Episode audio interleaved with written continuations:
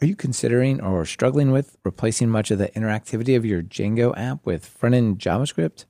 After all, your users do expect an interactive and modern app, right? But before you make a rash decision, you owe it to yourself to check out HTMX. It goes really well with Django. We have Christopher Trudeau here to run us through the whole awesome list of HTMX and Python things and tell us about his new HTMX and Django course. This is Talk Python to Me, episode 437, recorded October 5th, 2023.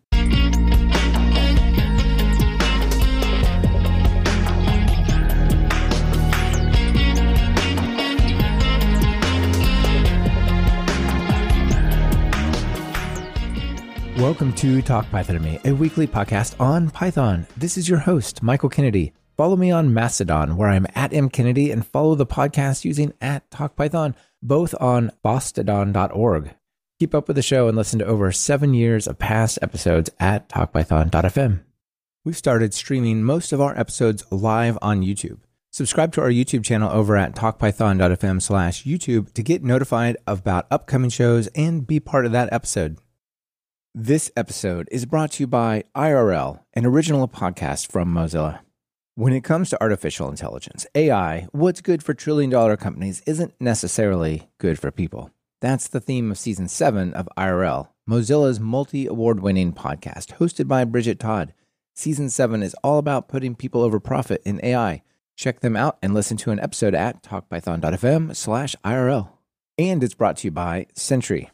They have a special live event, like a mini online conference, where you can connect with the team and take a deep dive into different products and services every day for a week.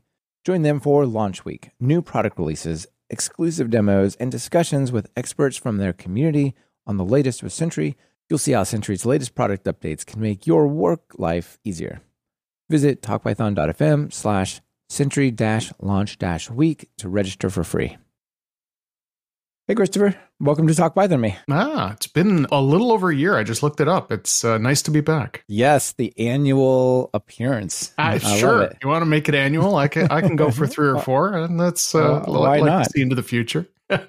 we both uh, spend a decent amount of time behind microphones these days, don't we? I seem to, yes. Yes, it does seem to be the way it is. It's a funny world, right? I was just looking it up because I figured, you know, your standard interview question. So, what have you been doing? It's like, well, I put out over a dozen courses since the last time I was on. So, yes, as you said, it's uh, a lot of time behind the mic. So, uh, not so much the live mic. So, if I'm, I'm doing a little nervous say the word so too many times. It uh, makes me more human than in my courses, I guess. That's right. The magic of editing. Oh, That's wow, right. That was a concise and quick response. no, well, it's great to have you back on the show and looking forward to talking about one of my very, very favorite topics, HTMX, this time in the context of Django. Yeah, I, I was actually just uh, the other day listening to uh, your episode, uh, what is it, uh, 428, when you had uh, Vincent and Gibson on, and you delved mm-hmm. into HTMX uh, a little bit. They seem to be big fans it's one of the sort of semi gags in the course that we're going to talk about a little bit is I just kept telling people that I'm in love. Like it's, uh, it, it really yeah. is the answer. I, would love to see it become part of the HTML standard. It's a much, much happier way of coding. Makes me feel like the old days. Uh, things are much simpler with it. Yeah, I totally agree. And Carson Gross, the creator of it, does often say it's kind of like HTML just kind of stopped growing when JavaScript came along, and this is what it should have been. But well, if I've got to do it, I'll take one for the team and build HTMX for everyone. But you're yeah. right; it really should just be built in more or less, shouldn't it? Yeah. Every once in a while, you come across something where you sort of look at it and you're like, "Wait, this is the right way." just, crap! Yeah. I've been doing it wrong for almost thirty years. This is the right way. So why yeah. didn't anyone tell me? That's right. Yeah.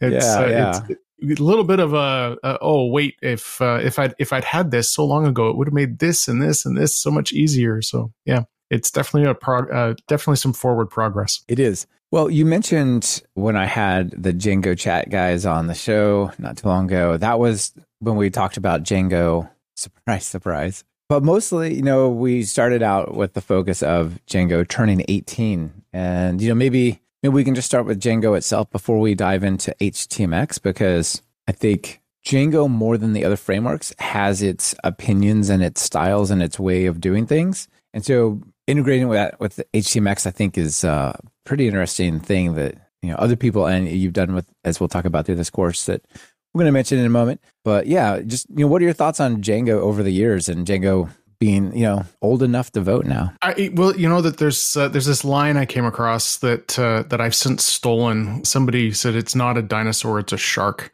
And I love that concept, right? It, it's still growing and it's still changing. It's still very actively developed.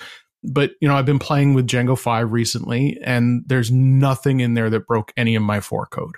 And if you're going to be coding with the same library over and over again, that's actually desirable, right? You want the new features, but you don't want to have to go and redo something every single time.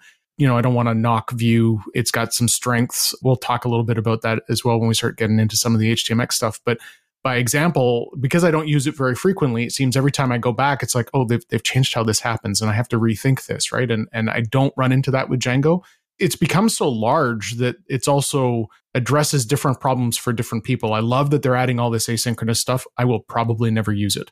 And I think it's great that it's out there because it it solves a problem for those kinds of for the folks who are trying to use that kind of thing and they don't have to go off to another library. But for those of us who don't use it, it's like, yep, that's fine. Whatever. It doesn't break anything. They don't have to start from scratch. And uh, they keep chugging along. And uh, I, you know, both uh, uh, Will and Carlton sort of commented about the community, and they're right. It's there. You know, Django, the project site that has all of the add-ons. There's like over four thousand different apps and libraries that you can use. So it's not just the framework. It's not just the core. It's the ecosystem, and it, it makes a big difference. It makes your life a lot easier that way. A lot of choice. More than almost any other individual library in Python. Django's got a massive community behind it, doesn't it? Yeah, yeah. Well, you know, it's there aren't other conferences, right? There's PyCon and there's DjangoCon, and everything yeah. else is go to go to a, go to a PyCon and talk about it in a room, and then there's an entire conference for it, and yeah, two yeah. of them, right? there's Europe and the US, right? So it's yeah, it's, it's a big deal. It is, and it's been a while since I've been to a requests con. Although I do like requests, yeah. Yeah.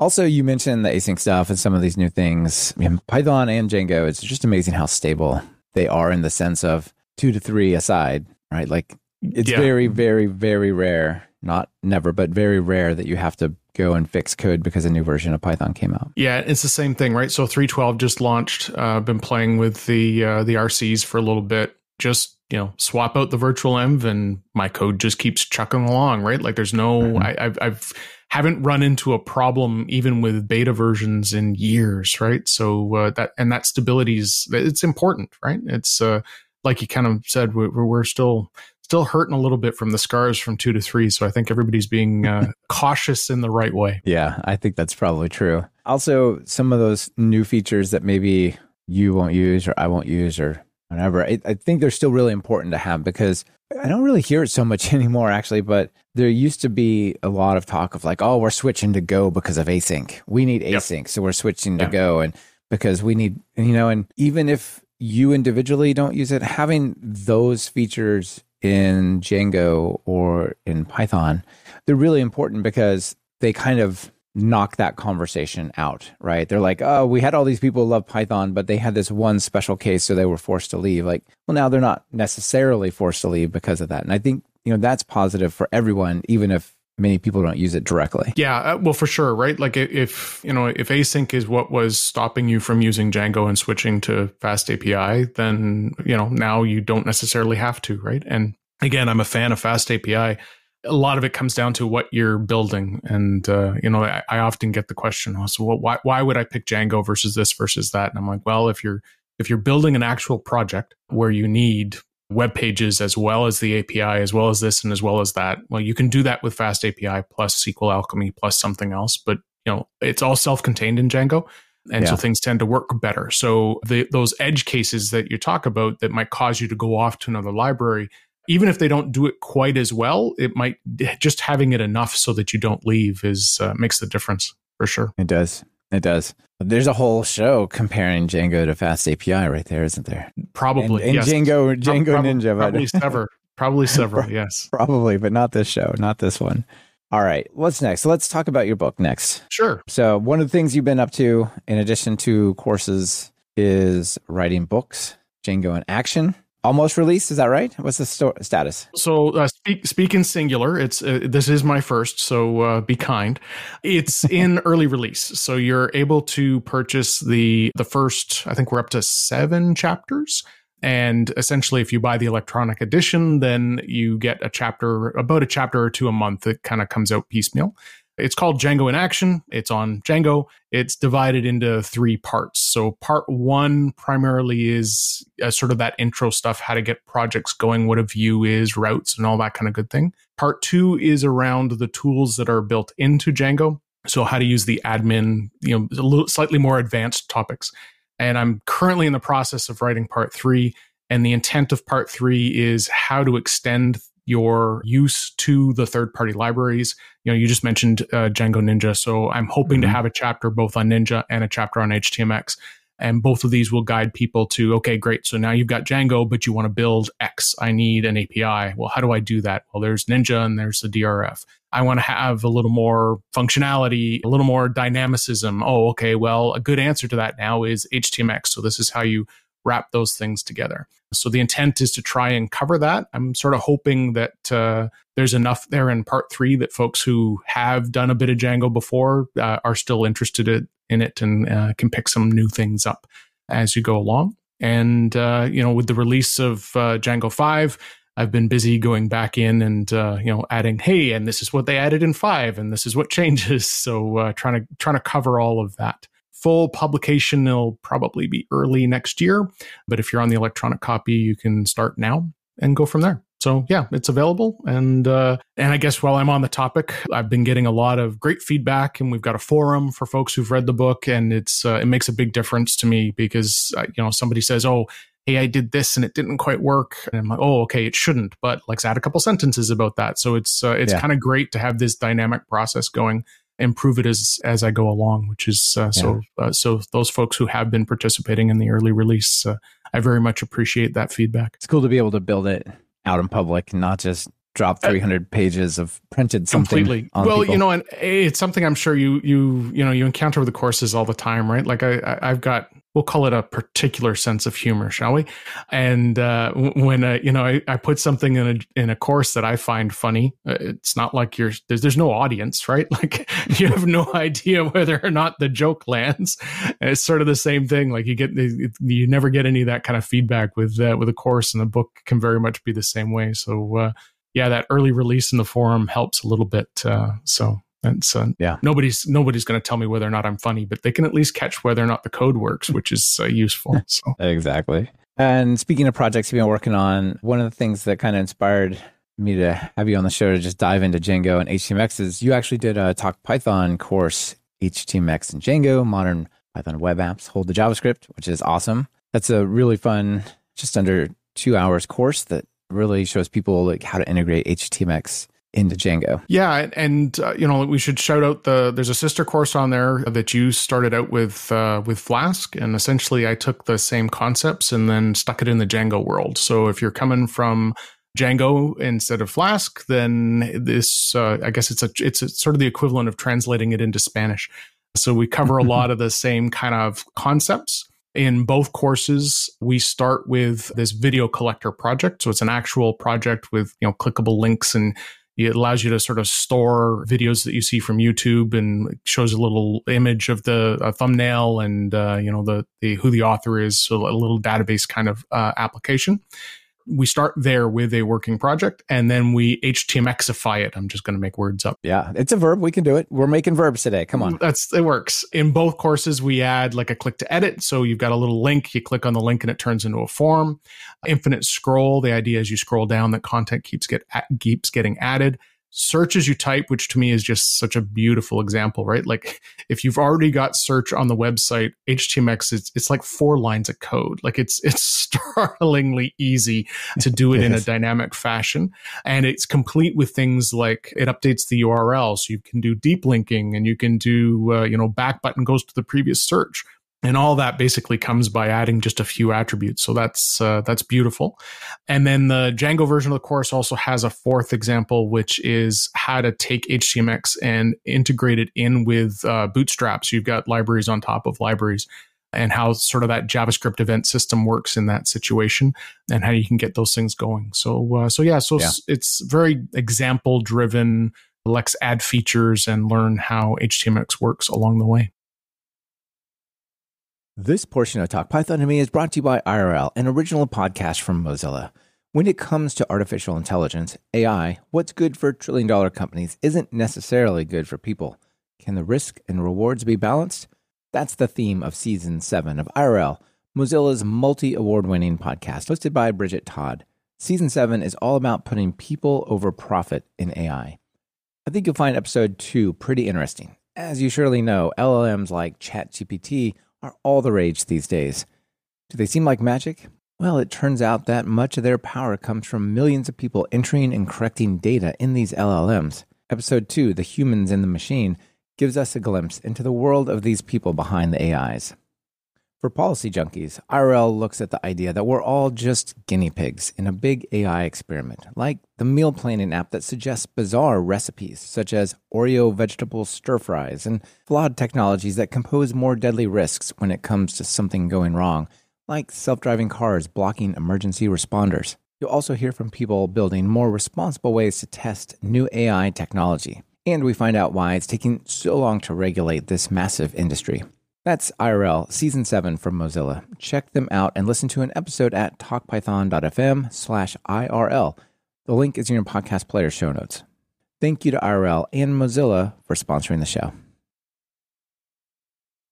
You know what surprised me about getting into HTMX was you add all this functionality to this existing app, kind of like you do in this course or I did in the Flask course, and the code actually gets cleaner and simpler at the end. Yeah.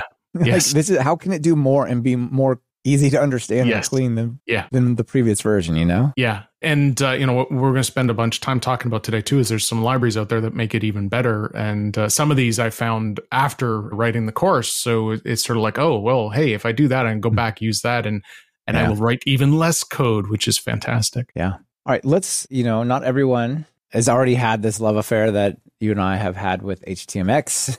so maybe you could just give us like a really quick overview of what HTMX Sure. is. And I think maybe the way to do it would be just we could make a concrete example like click to edit or something like that. We could just show like maybe you could just talk us through an example real quick and that would Yeah, for that sure. could suffice as what the, the idea is. Yeah. So it, it's uh, HTMX is a JavaScript library, and it's a JavaScript library that, if you're lucky, means you'll never have to write JavaScript. So you essentially drop it into your page, and how it works is you apply a set of attributes to your HTML, and those attributes affect how things work. All the attributes are namespaced. They all start with HX. And the key ones are HX get and HX post, which you can see on the example there on the button. There's an HX get. And essentially, what happens is for a button or a link, you're replacing something like an href with this concept. And when you click the button or the link, that get fires an AJAX call to the server. And the intent is instead of getting a full new page like you normally would when you click a link, it will send back a little piece. And that little piece is then injected into the page. And you can use different attributes to control how. The example that's up on the screen here is using the HX swap attribute, and that essentially says replace the entire outer div with the content that comes back from the server. So the div with the first name, last name, email, which is just a read only, uh, gets replaced with the form that comes down from the server. So now essentially we've got click to edit on something that was display and now is a form. That's the general idea. HTMX sets some headers so that on the server side, you can tell whether or not it's actually a HTMX call or not. And in the Django world, this works really, really well. So a, a common pattern with a Django view when you're dealing with forms is say have a get and a post inside of the same view. So you're, you know, you do a get to get the page and then the post when you're actually post submitting the form for that page and you keep it all together inside of the same view function.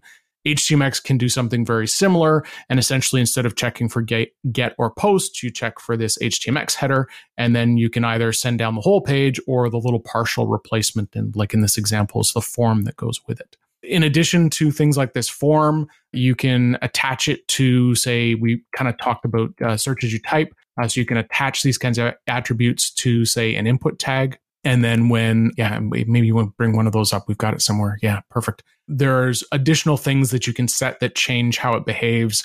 So, for example, you want to activate this event when someone has typed something in. So, you're looking at the JavaScript key up event. You only want to do it if the input has changed, not just if the event fired. So, if I'm using my arrow keys, it doesn't send something off to the server.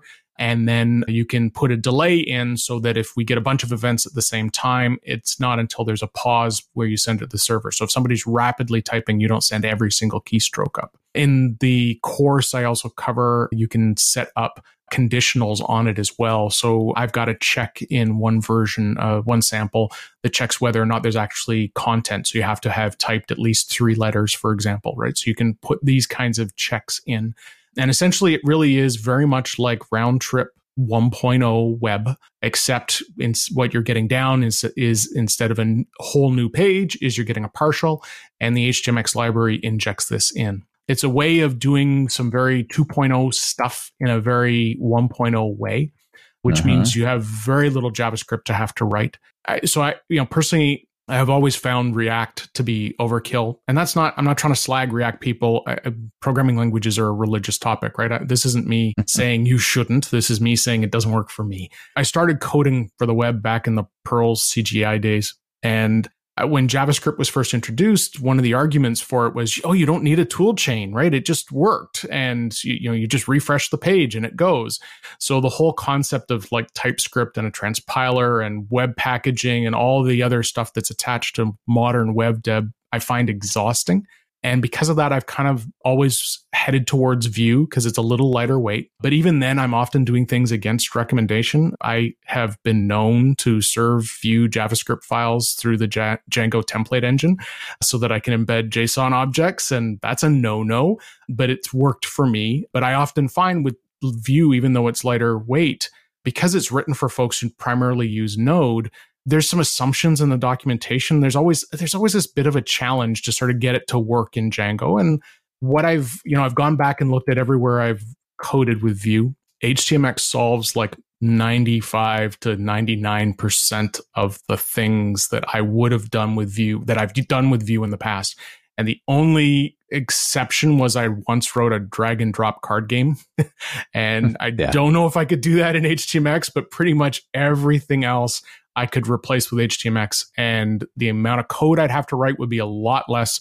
The amount of JavaScript I'd have to write, which I have always sort of felt is a necessary evil, it would almost just go away, and now it would be unnecessary and still evil. But um, yeah, that's me on my soapbox. So yeah, so nice. that's the yeah. that's the short version of it. Uh, you've played with it a bit. Did I miss anything? Something you should highlight? No, I I think that was a really great summary. Uh, the one thing I would like to throw out there that is not immediately apparent to people, but is a tremendous advantage of HTMX is that typical web development puts you into different mindsets for different parts of the application mm. and context. So I'm working on the database, so I got to think about database access and security in that context. Now I'm working on server side code and what can I do on the server? What can I code? What kind of code can I run on the server? What packages do I have available?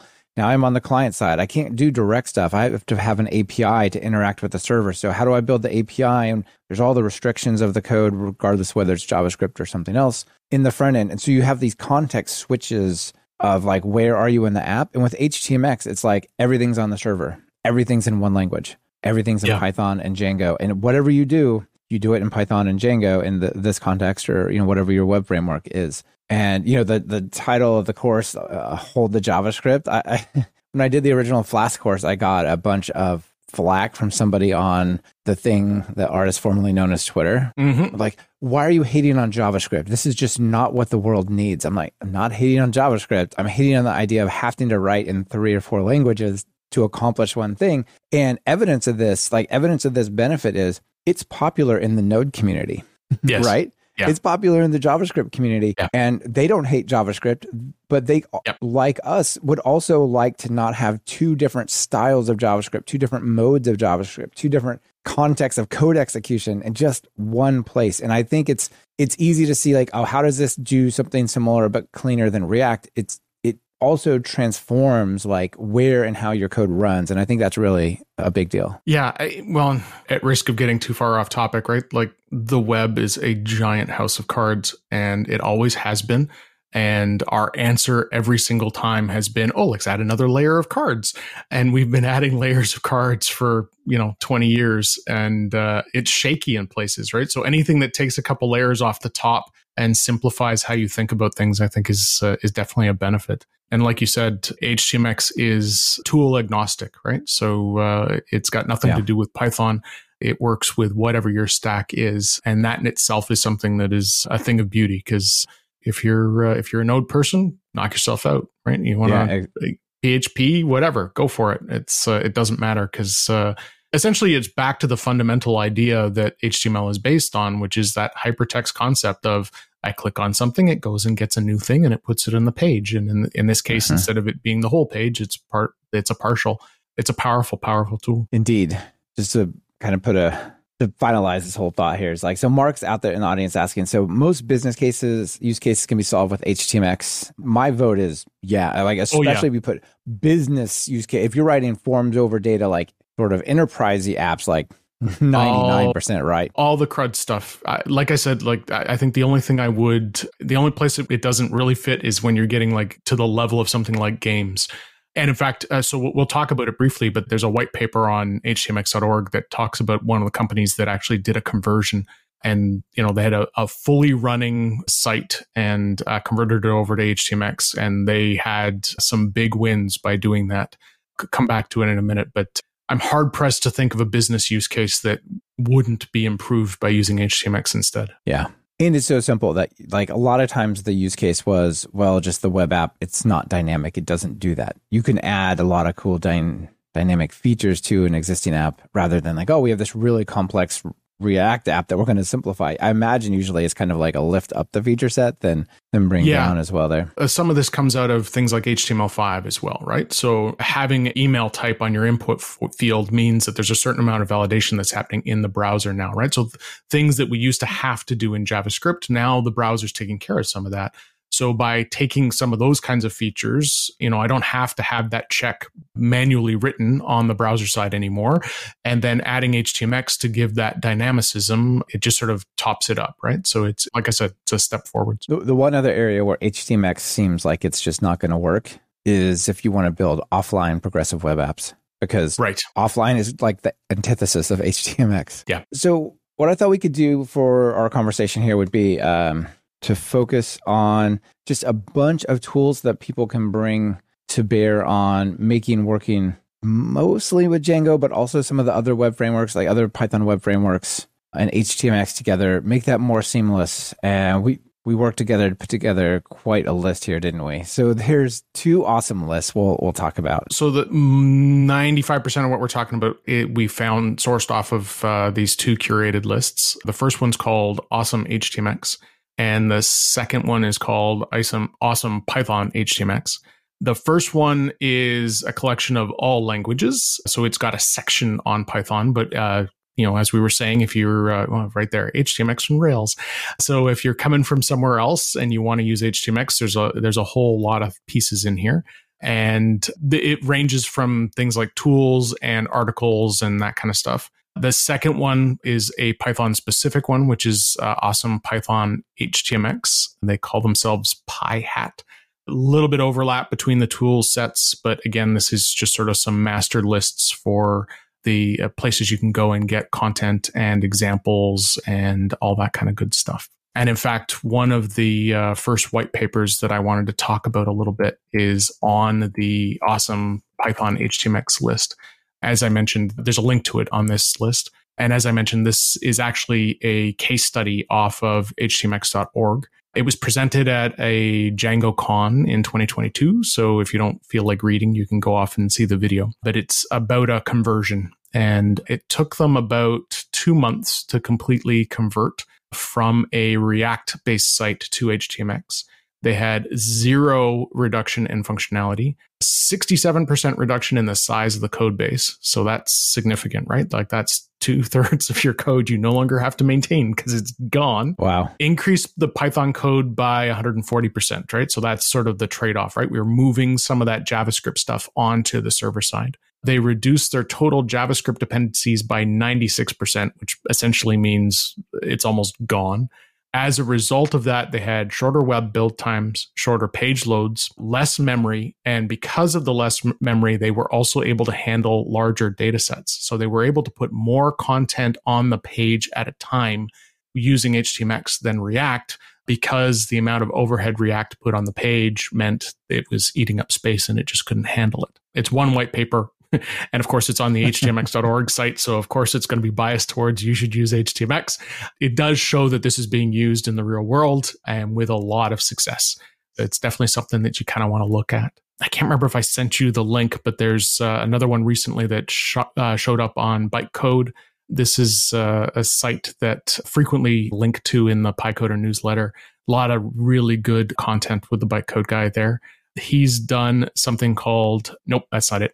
Uh, it's uh, three in real life use cases for python and htmx it's byte with an i that's why. Ah. It's the other kind of byte. He's a little cranky. This is more of an anecdote than case study but essentially he's gone through three kinds of projects that he's recently done with python that are web based and went, oh, let's use HTMX instead. And it's made his life easier. And so essentially he's just saying, hey, here are some cases where I've actually done this and it's been useful. To the question you, we got earlier, really, it is that sort of, hey, I've got a form and I want the form to be slightly more dynamic. So, hey, it would be an awful lot easier if I just stick this in and go. And if I remember correctly, he's using Fast API with this as well, right? So it's not just uh, Django or Flask. There's mm-hmm. lots of choices out. Yeah, it works really well. Yeah, he's using Fast API. Fast API works equally well with it. And some of the tools we'll talk about are, are relevant as well. So uh, very cool. This portion of Talk Python Me is brought to you by Sentry. You've heard me sing the praises of Sentry for their error tracking and performance monitoring plenty of times on the show. But this time is different. They have a special live event, like a mini online conference, where you can connect with the team and take a deep dive into different products and services every day for a week. Join them for Launch Week, new product releases, exclusive demos, and discussions with experts from their community on the latest with Sentry. You'll see how Sentry's latest product updates can make your work life easier. New announcements will be released every day on YouTube at exactly 9 a.m. Pacific Time. On Monday, November 13th, Performance Tuesday, user feedback and session replay. Wednesday, data resiliency and platform. Thursday, frameworks, community, and integrations. And finally, Friday, November 17th, open source sustainability. I'm already signed up. Join me at talkpython.fm slash sentry dash launch dash week. The link is in your podcast player show notes. I'll see you there. Thank you to Sentry for their continued support of Talk Python to me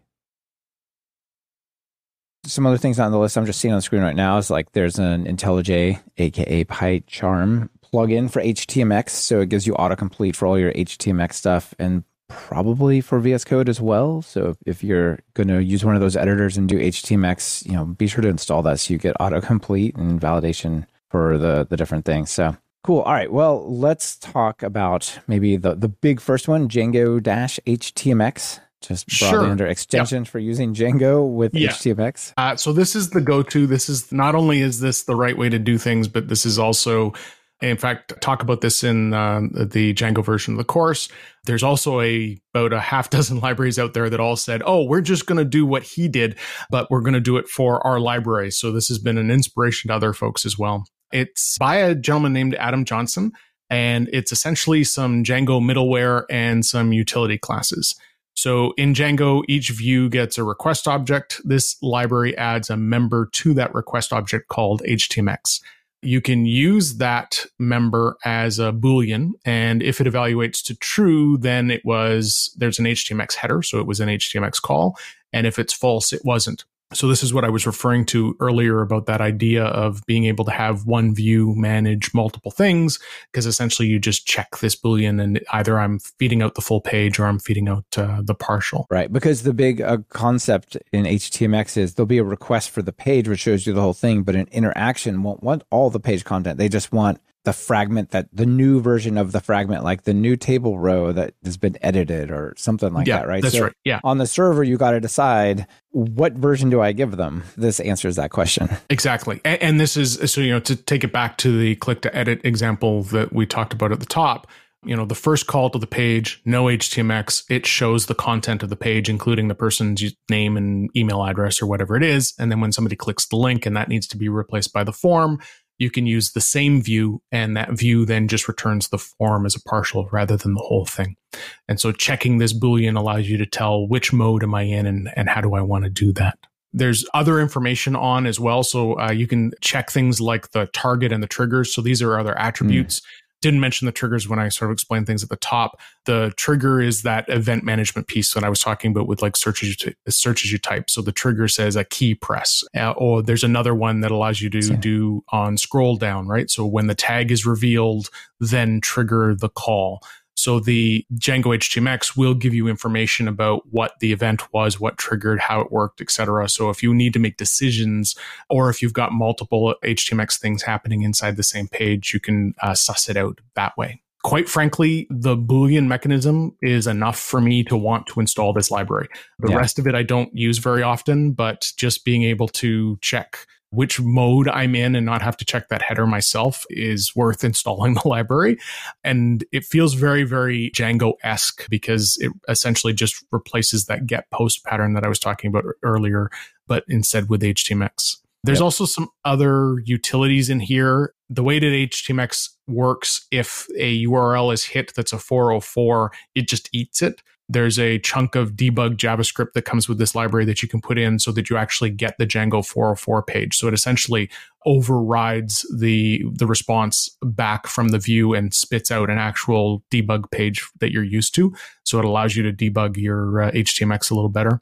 And then there's some classes and functions for things like polling and controlling redirects and a few other things that are also useful for typing as well right? So if you're if you're doing a type check that you want to replace uh, that this call comes back with htmx then you can put it inside of your uh, your typing that this is this kind of class that comes back. So nice. very very handy uh, library. Very strongly recommended that if you're doing django and htmx this is the place to go. Okay. This is the, the big one. All right. Next up uh, this is from the multilingual awesome list. Django JS lib HTMX. so this one's pretty lightweight. It pretty much allows you to use tags to drop the library in. So it essentially just means you're uh, scriptifying some of the things that you're using in the library. I haven't used it myself. I think a lot of it depends on how deep your pages have to go. Personally, I would just stick this in and hard code it myself. It's there if you want it. Yep. Sounds good. HTMX Flask. This one I think is really interesting. And you might be saying, like, well, why do I the Django we're talking about. Why do I care about Flask? But we already went through two of the examples on the htmx.org site. And what you see is the client side, but there's no visibility to what the server side looks like in that example code. But this, this will help maybe. There are three things called HTMX Flask, Flask HTMX, and Flask HTMX with a capital. So they all start to blur together. Yes, this one is essentially if you at the top, if you're not listening, if you were watching, uh, Michael showed the HTMX site and a couple of the examples. This is a Flask uh, they've redone all of those examples from the server in Flask. So if you're uh, looking for how to implement these things rather than just in pure HTML and you want to see them in the, in the uh, Flask server, you can go that here. And because it ties back to the actual htmx.org page, it allows you to sort of see how all the pieces fit and uh, and look your code up as you go. Yeah, I think the examples are really awesome and simple on htmx.org, but they don't they don't tell the whole story if you're trying to actually implement it. And if you're like, I just don't really know how to do that with my web framework, here's at least a Python set of examples that'll get you pretty close. Yeah, uh, there's a few of these as well. Uh, near the tail end here, we will talk about a couple others that uh, uh, there's one which is actually a board game, which is a nice top to bottom full example. Uh, but this one essentially relates the uh, the example content off the HTMX site to your Flask server. Nice. All right. Server sent events. If you're using Starlette, this is a tech demo essentially by uh, Jan Vlashinsky. And essentially, he's using Fast API, HTMX, and Starlette. And Pages the example is actually quite simple. There's almost no content on it. It's just a little bit of, it almost looks like a debug. So there's a few variables which are randomly generated inside of an asynchronous call on the server. You run it using Uvicorn and essentially when you visit the page, the values update on the, on the fly. So the sleep in the server code is pretty short. It's about a third of a second so the debug messages go flying by rather quickly. I bet they do. But uh, but it gives you an idea essentially how to wire these kinds of things together. I've never used Starlette myself. Have you have you played with it at all? Only by way of using Fast API and Light Lights Litestar. Okay. So they're both built on top of it, but not directly. But you know, server sent events are interesting because like we've had traditional web interaction, which we kind of talked about already, and then you've got web sockets for super dynamic bi-directional communication but a lot of times people use web sockets because they just want to receive stuff that happens on the server on the client like a dashboard right? The dashboard doesn't need to update the server and broadcast. It just wants all its pieces to update live and so server sent events are like a lightweight WebSocket type thing. And it's really cool to be able to plug that in with HTMX, I think. Yeah, I haven't played with it myself, but HTMX also has a polling mechanism. So if you're not using technology on the server side that can enable this, you can get around it the other way. Obviously, an event from the server is far less noisy than polling but by using basically gives you a couple different options so if you happen to be using something that isn't asynchronous and you don't want to go all the way down that path uh, you could also look at uh, the polling techniques inside of HTMX mm-hmm. to get you to solve similar kinds of problems. Yeah, if you're not building a massively busy website, maybe it's totally fine to just pull it, right? Yeah, well, some of it also has to do with the frequency, right? Like if it's data that only needs to update, you know, once every 30 seconds or so, then well, if somebody's on a page, that might be the right way to go. Yep. All right. Now over to, to this. We'll start pulling some items off the PyHAT. Sure. PyHAT example on here. Yeah, another list here. We started talking a, a little bit about this. I've been hopping around a bit.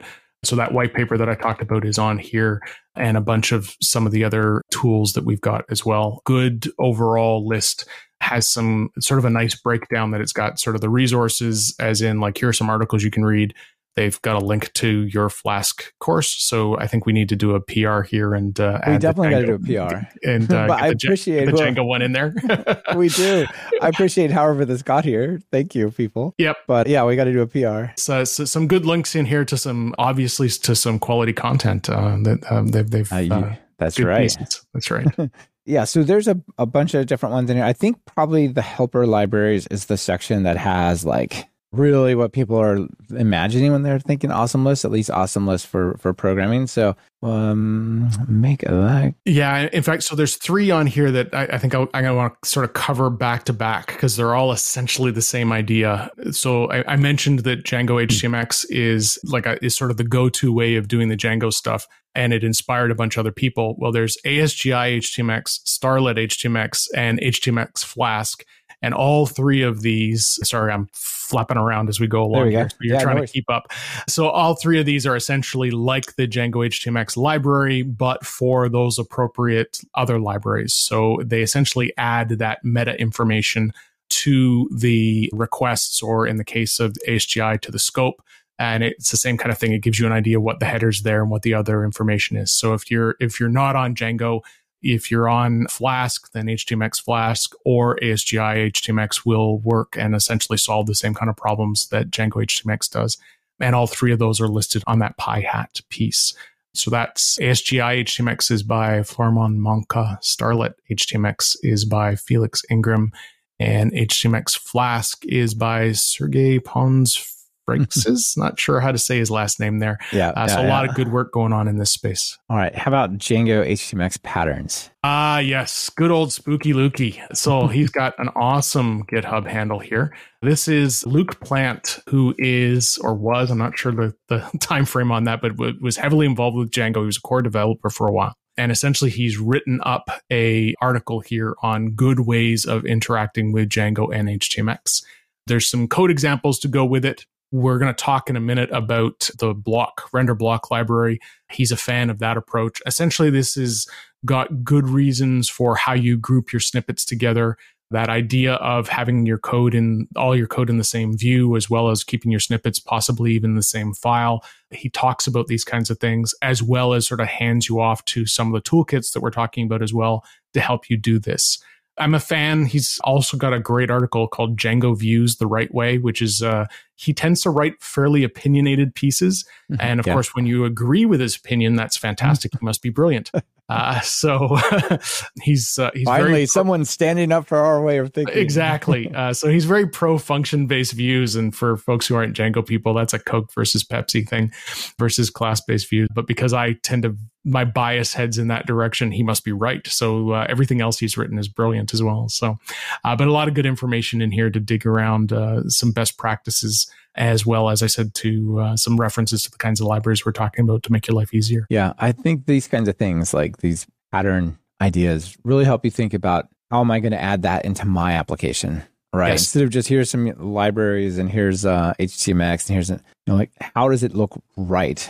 You know, how do you make your Django code better and cleaner by putting this stuff together? Yeah, well, and, and honestly, like my tongue planted in my firmly in my cheek with you know the whole function versus class thing notwithstanding one of the things I love about these kinds of opinion pieces is it allows you to help sort of formulate, oh, does that fit in my version or does it not fit in my version? And how does this map to what I'm doing? It allows you to sort of think more deeply about the patterns that you're using as you're coding you might leave an article like that and go, oh, I, I now I understand more about why I chose what I did, and I'm going to stick with it. It might be the opposite of what that article is there, but it opens you up to other ways of thinking about these things, right? It's it comes from that practice of doing it rather than, like you said, just a couple quick examples. Yeah, another thing about patterns that I've always loved, design patterns, programming style, is when you think about a problem, if you just think about like kind of the idea of the pattern, like what it, what are the steps, it's it's hard to think about it. You know, you're really down in the details. But if if you can think about as the whole thing that the pattern applies to and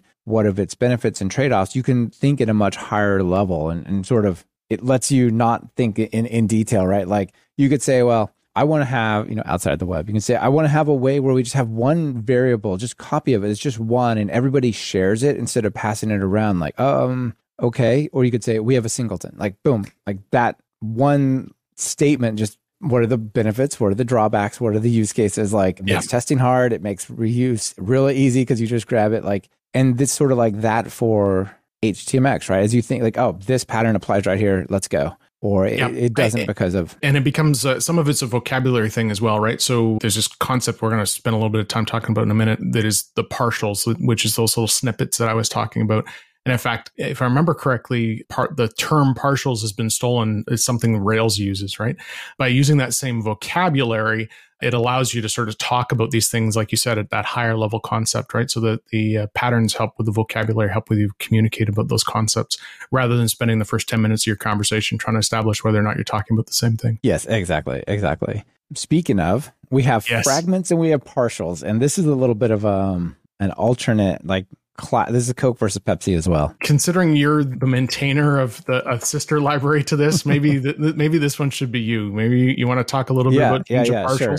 Well, so my understanding here with the Jinja partials one is you can express parts of your page to contain the template data that you want. So for example, here's a whole thing, you know, with a HTML and a head and a body, and then it has one thing that says this is a block and it says just a paragraph, this is a magic number with that value. With this thing, what you can do is you can say, just grab that thing we called content and provide the data over to it. Because I don't want to show the whole page, I want to show just this section of it. The benefit of this, and there's an essay over on htmx.org, something about the locality of behavior and, and, things like that. I believe is what it something titled like that. And the idea is I have my entire HTML listed all in one as if it was a static page, and I can use the server side to grab pieces out of the HTML and make them dynamic sections, right? Like I like I described, like grab this block, render it using the template engine, um, the Jinja 2 fragments. Okay. So that's the I don't know, Coke with Coke, Coke or Pepsi, who gets which one does it get? Let's call this one the Coke style, and that I think is really useful, right? Because what is your alternative? Have that HTML in two places, that's not a great option, right? You don't want to have, it's just like you wouldn't duplicate code. You don't want to duplicate the design and the HTML and stuff that makes up the part of the page and have inline for the main one and then a second copy just so you can make it dynamic. So I, am not against this. I think this is really a, a neat idea here to be able to grab that section and render that. Pepsi side, Michael's library called Jinja Partials, which says instead of putting it all into one big place, let's treat it more like function based programming. So, what you can do is you can say, I'm going to define an HTML partial or piece that just has that section that you're interested in, right? So, maybe uh, in, you might have like one part that displays a particular video in our example from the course, right? And that thing has to be past certain bits of information, like what the video is, so you can get the ID and, and so on. And then when you use it, you kind of, instead of putting the HTML inline, you call it like a function in the HTML. So you would say like div, here's the thing that contains it, you know, render partial, here's the thing, and you call it. So it's kind of two sides of the same coin, but like very much Coke Pepsi is a good analogy here. Like this one says, I would like to maybe be able to reuse that across different pages, just like you would a function in Python. I might want to use it in more than one place. And so it makes sense to have it in its own separate thing, right? Like in this example, you might want to show a video, but you might want to do it on a, like a list of videos and you might want to do it on a profile page where you have favorites, right? And those wouldn't, the fragment style, you would have to duplicate that HTML. So this one allows you to have like a nice, simple way to do that, right? And then on the server side, it makes it simpler because I don't know if there's any examples here. I'm sure there is, but on the server side, all you do is you just say the template response is the partial and you just provide the data and you don't have to do like if it's the full thing or if it's a partial thing i'm going to do different stuff on the server right. So that's uh, the jinja partials. I don't yeah. have a django partials but you know this this applies for flask fast api and, and others. Uh, so on the django template library the include tag is either slightly more powerful than the Jinja one or just better documented. A lot of the reasons you mm-hmm. wrote this library, I can do with the existing Django include tags. So there's like a tiny little use case where it doesn't overlap, but like everything, everything in the course, for example, I was able to do quite simply with just using the include tag. There is a library out there that is the, what did you say it was? The Coke version. And that is the Django render block. This is by mm-hmm. Patrick Cloke. And essentially, he's using very, something very similar to the Jinja 2 fragments. And it essentially allows you to pull out a template block from a page. Uh-huh. This is actually Spooky Lukey's preferred approach. It's in his patterns. I think in this case, I'm a Pepsi guy. I'm with you. I would rather have the piece inside its own file. But I think the the reason behind having it in the blocks is essentially you can turn conditionals on, have that one page, the whole thing gets rendered, and then the snippets are always using the same library, and you can just flag, hey, I want this partial piece coming out of it. Essentially, these are very, very similar concepts, just the Django versus the Jinja, uh, Django templating, because uh, of course Jinja is in Django as well. So the D- Django native templating versus the Jinja piece, and you can take either approach depending on uh, what works for you. Yep. And just to wrap this up before I get a lot of email, a lot of email. There's a whole section that says, why not just use include or macro from Jinja? And there's a great long discussion here with lots of examples. The short version is with macro, if you want to render the template alone, you have to have a third page that just calls the macro, that just embeds the macro and then calls it in an empty page for the template. Why not use include? Well, with include, you have to have the thing the the variable names in the partial match the consumer. So it's as if you had to say i want a function I want to call a function but your local variable names have to match exactly the parameter names in every use case. You can't say like and, user and that, where there was a username. Nope you can't call this function. You're supposed to call your variable local variable user you know? It's it's so there's a look at that discussion and then then email me if you have to and, and that's that's why the django one uh, doesn't have this problem is because the include tag in django has a with keyword which allows you to essentially say i want this this bit of context passed in as that value so you can essentially the equivalent there would be with video equals v email equals user.email to accomplish the same thing which is why I could get away with not needing uh, the extra library. Nice. There is somebody uh, down here who said, I'm not sure what their name is, but I think they found an internal, like a, a deeply internal function from within Jinja. I think it, I'm not sure if it's in Jinja or Flask, but you're able effectively to do the same thing. But it's like I don't know. I'm not a fan of like grabbing some random internal thing and going. Ah, I think we'll probably just use that. you know. I also just there's a chameleon's partial. If you're a chameleon template person that does the same thing, it's a Jinja partial as well. Yeah, uh, when you first showed this to me, I looked it up in the Jinja docs because I don't use Jinja as often, and it kind of hints that this is there, but it was really, really unclear. It just sort of gave one example and didn't explain it. And uh, so, yeah, it doesn't surprise me that there's something that can be done, but uh, uh, maybe yeah. it's uh, maybe it's publicly available, and if it got documented a little better, it might solve the problem, and you could uh, you know uh, close up that chunk of uh, code you had to maintain. Yeah, I mean, I'm not necessarily in love with it. I just I created it because I want to have really problem. nice clean code, right? Yeah, yep. exactly. Solve the problem. you know, pull up the Django render block. You already really talked about that one. That's on the the similar side as to the Jinja fragments. Partial uh, to uh, fragments. Sorry, fragments. Yes. What we talked about. That's right. Where the all the stuff is together, and I think that's a good idea if you're never ever going to use that block of that bit of HTML and dynamic bit anywhere else. But as soon as you are, then it's like, well, it's starting to get, I don't know. That's my philosophy. Yeah. One of the reasons I use the include template, even for, I use it even just to shrink the size of the HTML file. Like, I don't even care yeah. if it's not reused. Sometimes I just find it easier to read because HTML is so verbose. So I sometimes yes, just find it, it easier to read something that goes, oh, include row from this row file. I'm like, oh, okay. I don't have to think about how many divs are in the row. I understand what's in that row and it allows right. me to read it easier. So obviously the cost of that is uh, performance compiling the template, but uh, I, I'll take that for code readability every day of the week. Just throw more CPU at it. Yeah, I'm 100% with you. And yeah, you don't have to worry about whether the, the 17th div is matching or not, or yes, yeah, all exactly. that stuff. Yeah. Yeah. okay. You talked about Flask HTMX, eight, uh, the ASGI one, HX requests. What's this right. one about? This is uh, uh, similar, right? It solves the same problem, but in a different fashion. So this is by a gentleman named Yakov Lonsin. And essentially, he's using a lot of the class based view philosophy. Not that he's actually using class based views, but essentially, you are building out your requests, HX request handling as classes. And he's gone to the level of defining custom tags that you use instead of the attribute, and it will automatically wire that together. So you don't even have to declare your URLs and this is and again you know back to that coke versus pepsi thing. This is that sort of that, de- that the definition between function based and class based the contrast between function and class based class has always made me a little uncomfortable because they're a little bit magic. It often means writing less code but if for someone who isn't co- used to it they have to go digging to understand what's happening. He's definitely taken a bit of a magic approach here. Uh, there's less code but you can you've got this magical wiring of change email as you've got up on the screen, getting wired to the actual HX change email underneath and being able to find all that code. So if you're a class based view person, this will probably feel very, very natural and a good approach to take.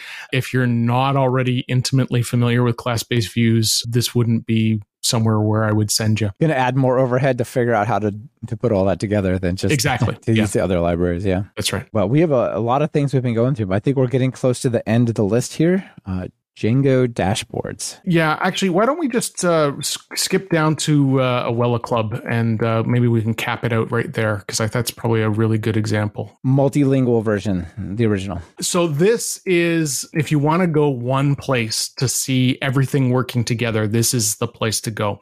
So this is also by Adam Johnson. So he's the same guy who does uh, Django HTMX.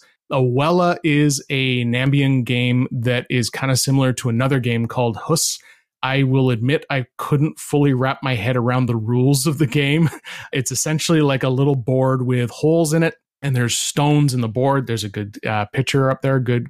And the rules are you on your turn you have to move some of your stones, and if you move them correctly, you're done. Your turn is done. If you don't move them correctly, you can take other people's stones, whatever. So it's a, one of those very simple games with a lot of strategy. And like I said, I didn't quite fully wrap my head around the game, but that's not what I was here for. He's written a HTMX based version on the web here. You've got a fully automated computer opponent, so you can play against the computer.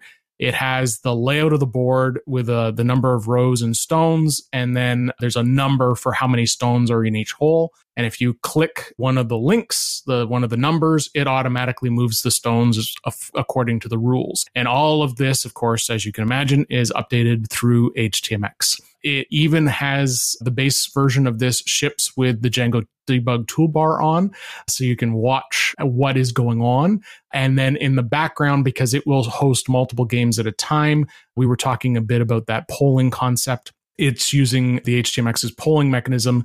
And in the top right hand corner, there's a little report of how many games are in progress at the moment.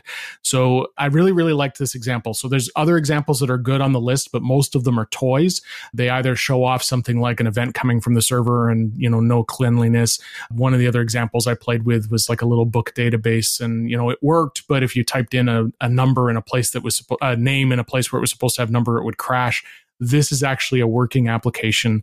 And so you've got a nice solid example to how everything works, all the different attributes and go. So if you're comfortable enough with, if you're new to Django, then maybe this isn't where you start. But if you're comfortable with Django and you really just want to see a one place where all the HX parts are working together and it's a fun way to learn something, this would definitely be the example I would use. Excellent. Yeah, it looks it's like quite a cool way to build things with HTMX. I'm not even sure I would have thought HTMX totally applies to this level of kind of interactivity because it says you can do player versus player games with the polling trigger and stuff like that. It's a pretty deep example, but of course, you kind of expect it out of the HTMX Django HTMX guy, right? So, uh, I, and actually, right. so as an aside, there's also a relatively decent demo inside of that library as well. So if you grab, if you git clone Django HTMX, there's an examples directory that also has not quite as comprehensive this, but uh, that's another good place to start as well if you're looking for sample code. So uh, plenty of good stuff out there with uh,